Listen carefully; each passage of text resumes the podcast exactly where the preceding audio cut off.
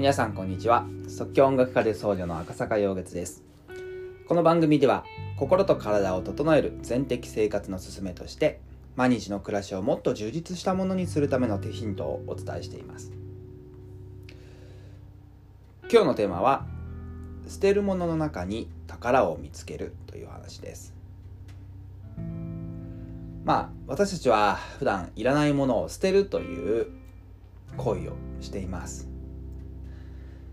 昨日の配信の中で精進料理の話をしたんですけれども精進料理では普段私たちが捨ててしまうような野菜の皮もしくはヘタだったり種だったりそういうものを上手に活用して生かしていく。いただいた食材を無駄なく余すことなく使い切る。それは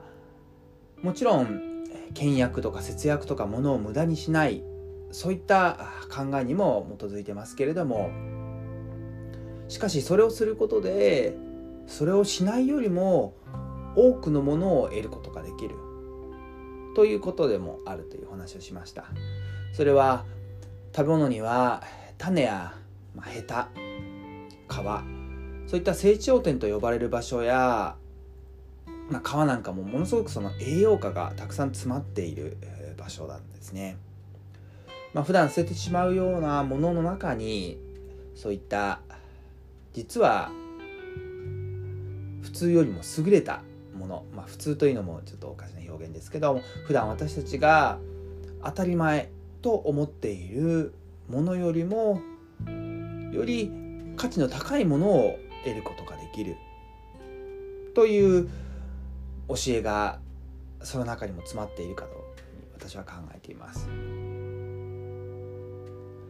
私たちはどうしても普段の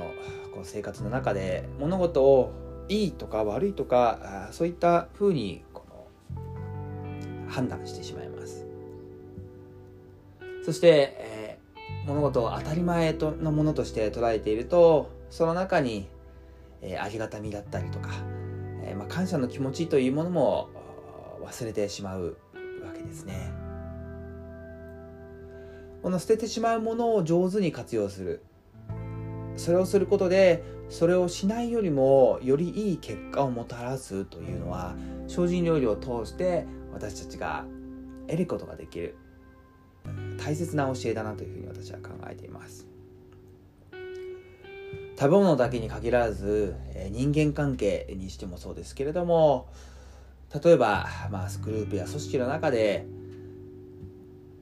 何か、うん、ちょっと誰かをこう除外してしまいたくなってしまうような気持ち。えそれとか、まあ、スケープゴートのような存在ができてしまったりとか。私も今までの経験の中に、えー、そういった覚えがありますけれどもどこかで、えー、何かこういうものはいらないものだ排除しようという、行為だったりもしくはそれを実際にしなくても自分の心の中でそういった動きが起きていることがあります。しかしそういったものをどう上手に扱うことでそれまでよりも物事がうまくいったりより充実したものになるということはあるかもしれません。そのことを教えてくれているのが私は精進料理だと思っています。では具体的具体的に実際どういったその捨てるものを生かすか。昨日はまあ種や皮を使う。そういったまあお話をしました。私たちピーマンって種ね中のあの綿も含めて全て捨ててしまうっていうのが普通だと思いますね。ただ先ほどもお話ししたようにこの種の中にこそものすごくその、植物の生命力が宿っている場所、え、ですので、え、こういった部分を食べるというのは私たちの方にとってすごくいいことなんですね。ですので、えまあ、ピーマンを一つ例に出すと種綿。これを中に外に取り出してえ、種なんかもね、え、上手に、え、取り分けて、えそれをね一緒に炒めも炒めますと種ももちろん食べれます。そして種の食感もね楽しむことができます、で見た目にしてもねあの綺麗に綿と取り分けるとあの種がねこう何ていうかナッツのナッツっていうんですかね小さな、えー、このナッツのようなものを振りかけている。ような風にも見えてきますので決してね見た目的にも悪いものじゃないかなというふうに私は思っています。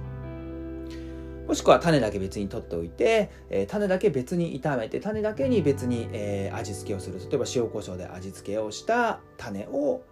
炒め物の上からかけてみる。そういったことによってちょっとしたトッピングのような形で、えー、種をね楽しんで食べることができます。そういった風に普段捨ててしまうものも上手に生かすことで私たちの体にとってさらにいいものいい結果をもたらすという風になっていくわけです。ということで今日は、えー、捨てるものの中にこそ宝を見つけるというお話をさせていただきました。他にもね、えー、料理の中で普段私たちが捨ててしまうようなものをこういう風に活かすといいですよという話、これからもしていきたいと思っていますので、えー、ぜひぜひ、えー、毎日続けているこのポッドキャスト、また聞いていただければと思います。それではまた今日も一日、良い一日をお過ごしくださいませ。赤坂陽月でした。